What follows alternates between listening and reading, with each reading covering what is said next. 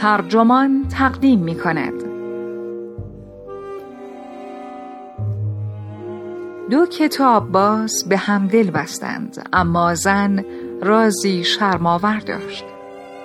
این تیتر یادداشتی است نوشته کارلا ماری روز دروس که در نیویورک تایمز منتشر شده و وبسایت ترجمان آن را با ترجمه نجم رمزانی منتشر کرده است. من فاطمه میناخانی هستم.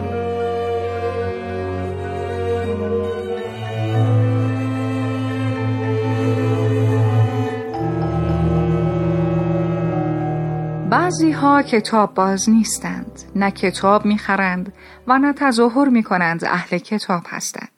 اما کتاب بازها متفاوتند. کتاب ها در نظر آنها ارزشمند است. ساعت ها بین قفسه کتاب فروشی ها پرسه می‌زنند. با ولع تمام نشدنی کتاب های جدید را می‌خرند و در شبکه های اجتماعی گروه های کتابخانی را دنبال می کنند و در پروفایل خود علاقهشان به کتاب را در صدر تمایلاتشان می نویسند و از همه مهمتر اینکه افراد بیگانه با کتاب را تحقیر و ملامت می کنند. اما آیا کتاب بازها خود مرتکب گناهی بزرگ نشدند؟ کارلا دروس کتاب بازی است که اعتراف می کند.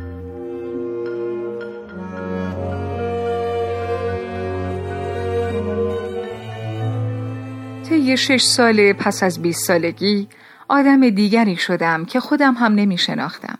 پیش از آن همیشه اهل مطالعه بودم. بچه که بودم هفته چند بار به کتابخانه می رفتم و شبها چندین ساعت بیدار می ماندم و زیر پتو با چراغ قوه کتاب می خواندم.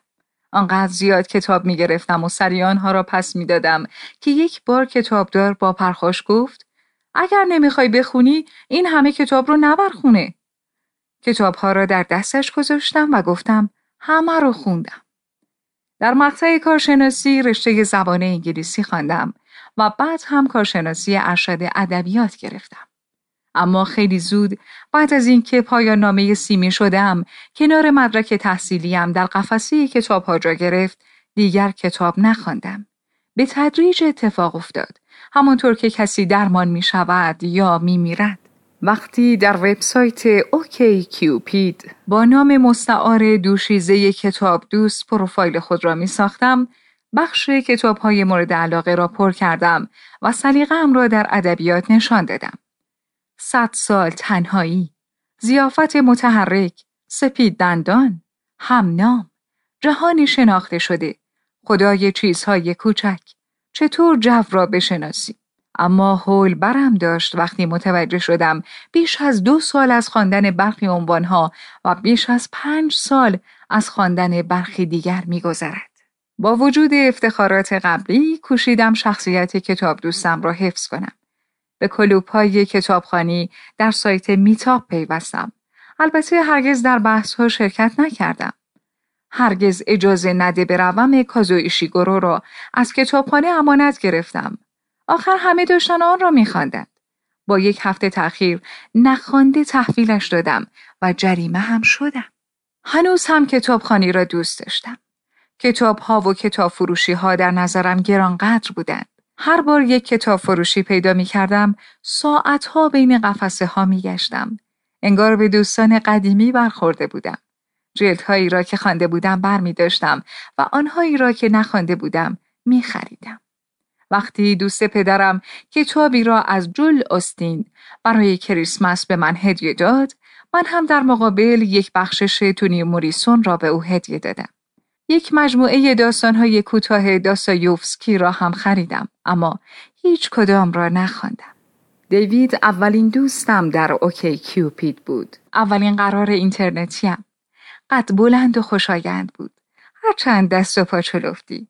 پشت سر هم از او سوال پرسیدم تا راحت باشد و گفتگویمان پیش برود و همچنین حواسش را پرت کنم. یک حقه درون گرایانه قدیمی. در پروفایلش گفته بود اهل مطالعه است. به همین خاطر از آخرین کتابی پرسیدم که خوانده است. چهرهش باز شد، انگشتانش به حرکت درآمدند. در همان چند هفته اول آشنایی متوجه شدم دیوید بسیار بیشتر از من کتاب می‌خواند. تقریبا یک یا دو کتاب در هفته. ظاهرا زوج مناسبی نبودیم. من دختری 155 سانتی و سیاه پوست با مادری کارائیبی و او پسری 184 سانتی اهل اوهایو. اما کم کم که با هم آشنا شدیم ایمان مشترک و علاقه دو سویه من به کتابها فاصله میانمان را پر کرد. اولین باری که دیوید به خانه ام آمد کتابخانه های من را با هم مقایسه کردیم. فقط چهار عنوان کتاب مشترک داشتیم که دو تا از آنها مجموعه آثار سی اس لوئیس بودند. دیوید تاریخ و آثار غیر داستانی را دوست داشت و من به نویسندگان داستان با موضوعات رنگین پوست و مهاجران علاقه داشتم.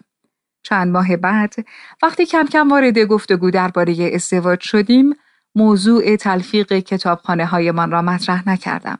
نه به این خاطر که میترسم روزی مجبور باشم آنها را از هم جدا کنم بلکه به این خاطر که دوست داشتم داستانهای خودم را داشته باشم و با دیگران به اشتراک بگذارم.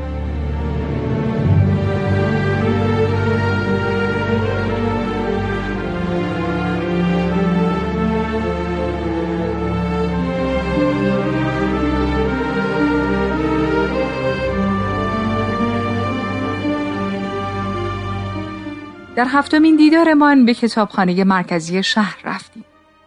دو خودکار و دسته ای کاغذ یادداشت چسبی از کیفش بیرون آورد و گفت من یه بازی دارم. بیا کتابهایی رو که خوندیم پیدا کنیم و برای خواننده بعدی اونها یادداشت بذاریم. بیش از یک ساعت بین ردیف ها چرخ زدیم. دست آخر وسط کتاب های شعر روی زمین نشستیم و من برای او شعری از لیندا پاستان خوندم. گوش داد. سرش را به پایین خم کرد. چانهش به سینهش خورد و بعد پرسید این چیزیه که میپسندی؟ آن سال بهار که برای گشت و گذار رفته بودیم بیرون از شهر گفتم اگه چیزی رو به تو بگم می‌تونی دربارم قضاوت نکنی؟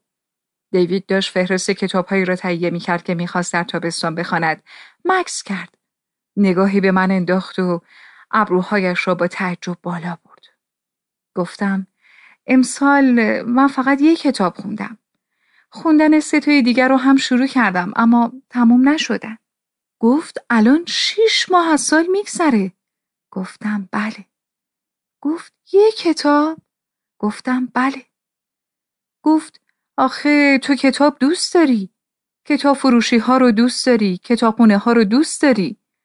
گفتم حالا قرارامون به هم می‌خوره؟ گفت نه اما خب کتاب بخون. دردآور بود. و خودم به خوبی از این دورویی در زندگیم خبر داشتم. از ارزش کتاب فروشی ها در عصر فروشگاه های آنلاین دفاع می کردم و هر وقت می شد کتابی می خریدم. اما به ندرت می شد که آنها را بخوانم. آنها را هر جایی در خانه هم می گذاشتم و طوری بود که انگار خانه هم کتاب پوشیده. درست مثل آدمی که لباس می پوشد. کتاب های مختلف روی سندلی ها برج درست کرده بودند و کنار دسته کاناپه افتاده بودند. در زبان ژاپنی این پدیده واژه‌ای خاص دارد. تسوندوکو خریداری کتابهایی که هرگز خوانده نمی شود. وسط طبقات قفسه کتابم شکم داده است. نه فقط به این خاطر که جنس چوبش نامرغوب است بلکه از این جهت که هر طبقه دو ردیف کتاب را در خود جای داده ردیف بیرونی و ردیف داخلی اگر دنبال کتاب های دوران دانشگاه هم باشم خودم می‌دانم که باید در ردیف داخلی پیدایش کنم اگر دنبال نسخه جدیدتر باشم لبه قفسه را نگاه می کنم.